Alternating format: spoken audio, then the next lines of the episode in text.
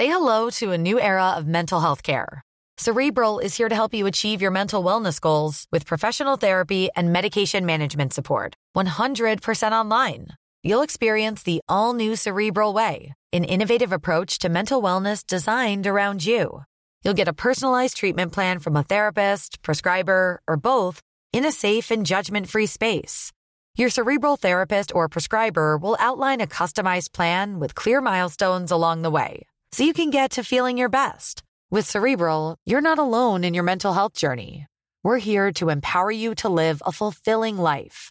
So take that first step towards a brighter future and sign up today at cerebral.com slash podcast and use code ACasts to get 15% off your first month. Offer only valid on monthly plans. Other exclusions may apply. Offer ends July 31st, 2024. See site for details. When you're ready to pop the question, the last thing you want to do is second guess the ring. At Bluenile.com, you can design a one of a kind ring with the ease and convenience of shopping online. Choose your diamond and setting. When you find the one, you'll get it delivered right to your door. Go to Bluenile.com and use promo code LISTEN to get $50 off your purchase of $500 or more. That's code LISTEN at Bluenile.com for $50 off your purchase. Bluenile.com code LISTEN.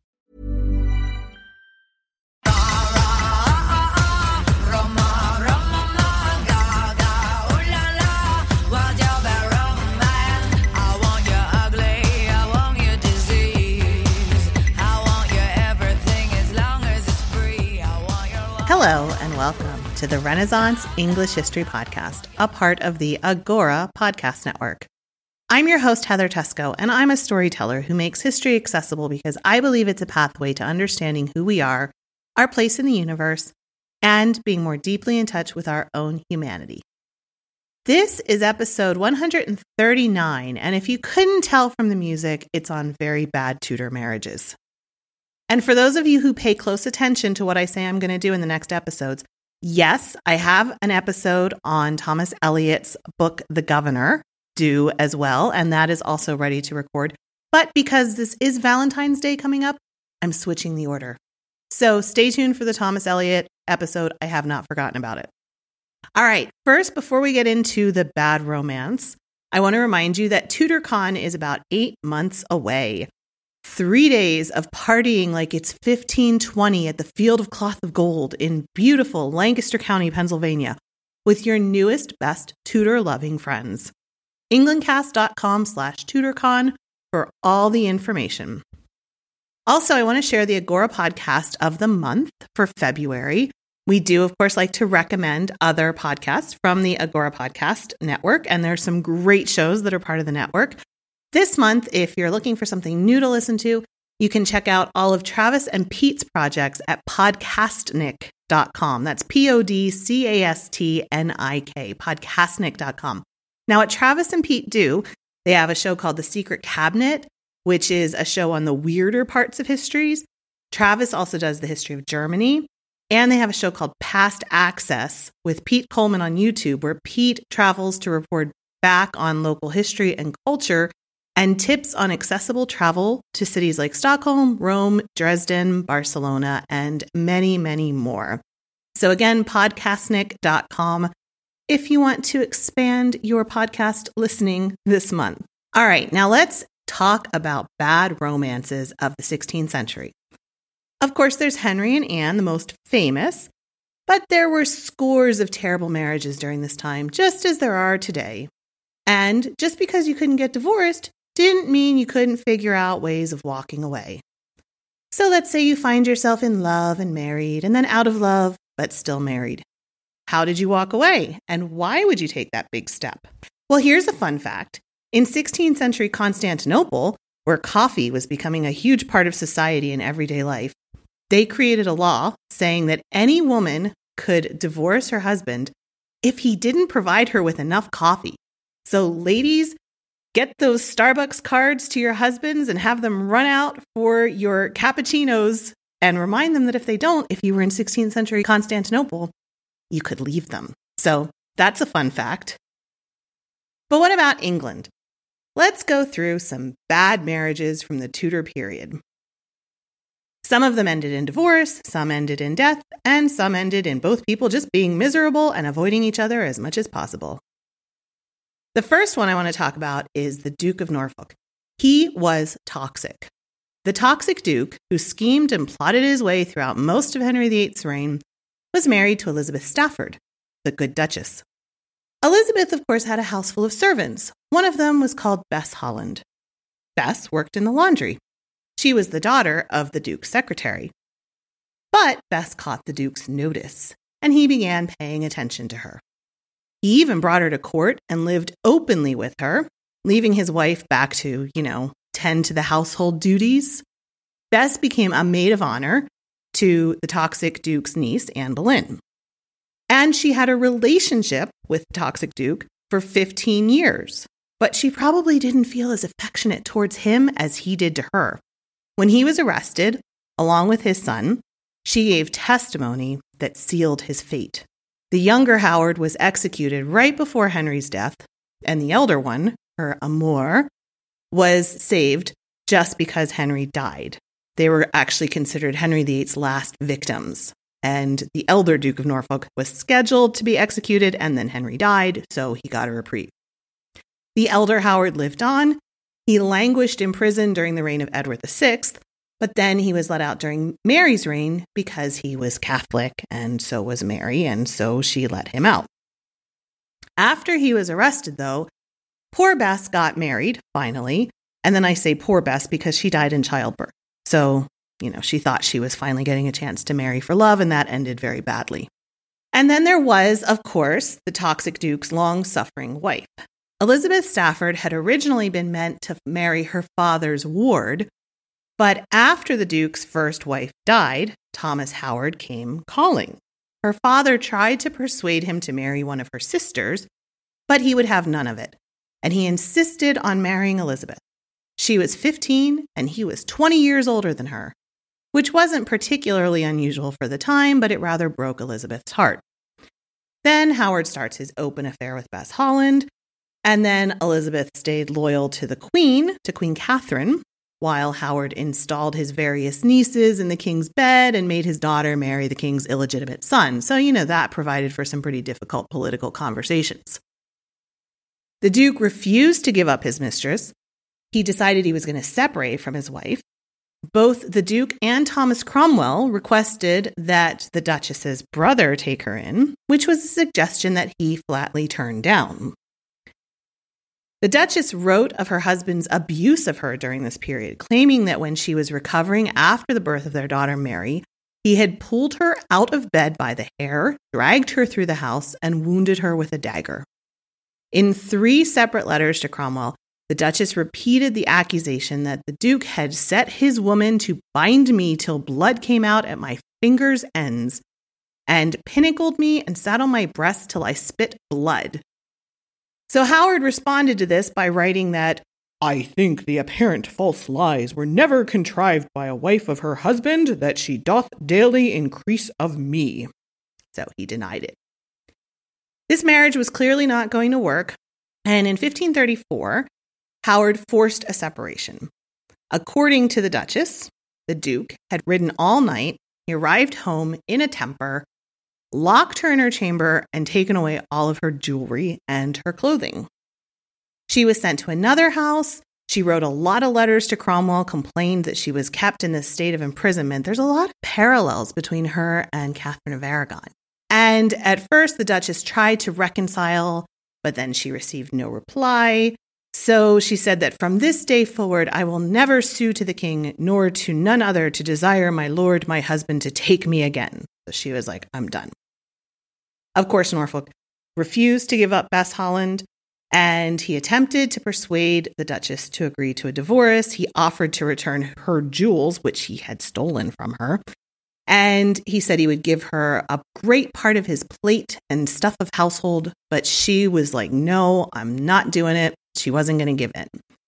She suffered for this. Her family didn't support her.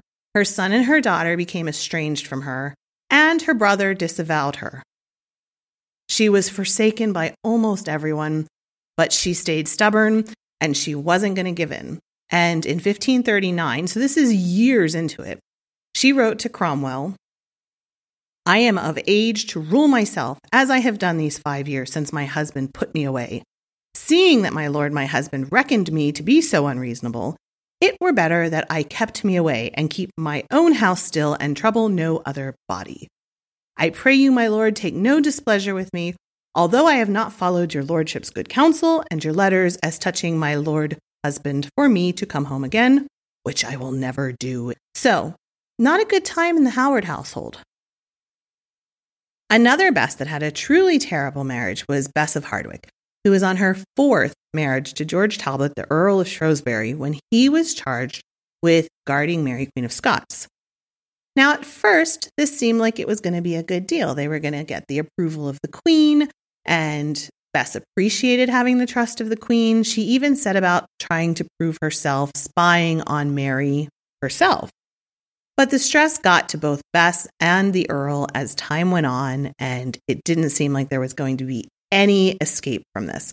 Guarding Mary meant that they were essentially prisoners themselves because if they left and Mary escaped, they, of course, would be blamed. So Bess was getting really tired of this. She was also feeling quite jealous of Mary, Queen of Scots, who was very beautiful and charming at this time, and the attention that her husband was paying towards her. So she did not want to take the blame for the breakdown of the marriage. So she spread rumors that Mary, Queen of Scots, had been sleeping with her husband and had borne him at least one child, possibly several. Mary, Queen of Scots, was not happy with this slur on her reputation, and she complained loudly about the foul slanders and insolence of this vulgar minded woman. Now, the Queen, Elizabeth herself, actually tried to intervene and tried to reconcile Bess and her husband, playing marriage counselor. She was very fond of the Earl of George Talbot, but she seems to have felt some sympathy and some empathy with Bess. And George Talbot's claims that Bess had tried to rule him and make me the wife and her the husband would not have landed well with Elizabeth. Elizabeth did achieve a temporary reconciliation between the two, and Bess and her husband, quote, showed themselves very well content with Her Majesty's speeches, and in good sort departed together. And that was when they were together with Elizabeth. But then they made it back to their estates and they decided to live separate lives. The Earl declared that he would neither bed her nor board with her.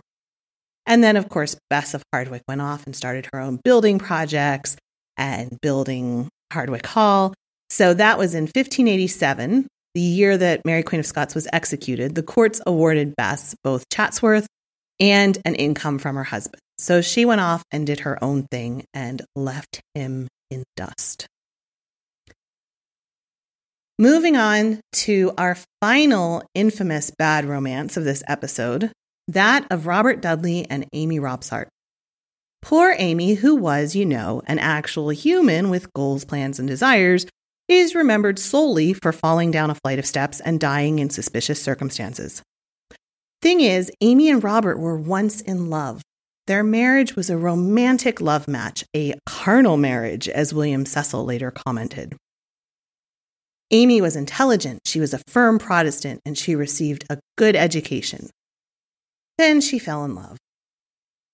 Amy put up with Robert going to prison for his suspected role in rebelling against Mary. She dealt with them being poor and for Robert's mounting debts. And then Elizabeth became queen, and Robert became the master of the horse. And then it all started going down the toilet for Amy. Going down the privy, I suppose. Court observers noted that Elizabeth never let Robert leave her side. Elizabeth was unmarried. In 1559, Amy was considered to be very ill and diplomats noted that Elizabeth wasn't considering any foreign princes for her marriage because she was waiting for Amy to die to marry Robert. Several at court speculated that the Queen would marry him in case his wife should die, as Lady Dudley was very ill in one of her breasts. Very soon, these same observers noted that Elizabeth never let Robert from her side, he did visit his wife for a couple of days at Easter in 1559, and then Amy came to London in May for about a month. In June, the new Spanish ambassador wrote that her health had improved, but she was very careful with her food. She also went to Suffolk, and then by September, she was living in the house of Sir Richard Verney in Warwickshire. By the autumn, several foreign princes were vying for the queen's hand, and they were very upset at Elizabeth's lack of interest in their various candidates. The Spanish ambassador noted that Lord Robert, he believed, was sending his wife poison, and Elizabeth was only fooling them, keeping Lord Robert's enemies and the country engaged with words until this wicked deed of killing his wife is consummated. Many of the nobles also blamed Dudley for Elizabeth's failure to marry, and there were plots to assassinate him. In March 1560, the Spanish ambassador told Philip II, Lord Robert told somebody that if he live another year, he will be in a very different position from now. They say that he thinks of divorcing his wife. Amy never saw her husband again after that visit to London in 1559. Elizabeth really wasn't a fan of Robert being married. She apparently commanded him to say that he did nothing with her when he came to her, as seldom he did. And then came the 8th of September, 1560. It was fair and market day at Abingdon, and Amy was found dead at the foot of the stairs where she was living at Cumnor Palace. Now, Robert was at Windsor Castle with the Queen, and he was told of her death on the 9th of September. And he wrote to his steward, Thomas Blunt, who had himself just departed for Cumnor. He urged him to find out what had happened and to call for an inquest, which had already been opened when Blunt arrived. The account of Amy's death comes to us from Blunt, who wrote that Lady Dudley had risen early and would not that day suffer one of her own sort to tarry at home, and was so earnest to have them gone to the fair that with any of her own sort that made reason for tarrying at home, she was very angry. So she was telling all of her servants, everybody that was living there, to go to the fair and that she would eventually follow. So the servants asked who would keep her company if they all went. And she made up some stories about how uh, Mrs. Owen would keep her company at dinner or she would go to the fair when she wanted, and she was giving all kinds of strange answers. Blunt wrote, I have heard divers tales of her that maketh me judge her to be a strange woman of mind. So, who knows how Amy died? It's still one of those history's mysteries that there's all kinds of theories about suicide or that she was pushed. Who knows? There's even a theory that perhaps William Cecil had her murdered because he was the chief beneficiary of her death, because that meant that Robert, Lord Robert, had to be put away for a while while there was this inquest. And it meant that he was probably never ever going to marry Elizabeth because there was all of this, all of these accusations and all of this mystery surrounding his wife's death. So that's a theory I've heard as well that perhaps Cecil had had her killed. I don't know. Even when they've done modern studies and inquests, there's a lot of different theories. Either way, it was a very bad scene between Amy and Robert there at the end. So, there we have it three, four pretty awful romances from the Tudor period. Hopefully, if you are romantically linked this Valentine's Day, your partnership is better than these. And if you're not romantically linked, you can be grateful because honestly, any of these women would have traded places with you in a heartbeat. So that's it for this week. I'm still going to be back next time with this episode on Thomas Elyot's book, The Governor. If you want to get in touch with me, you can do so at Teysko on Twitter at T E Y S K O or facebook.com slash Englandcast. You can also follow me on Instagram at hteysko. Thanks so much for listening, and I will speak with you again very soon. Bye.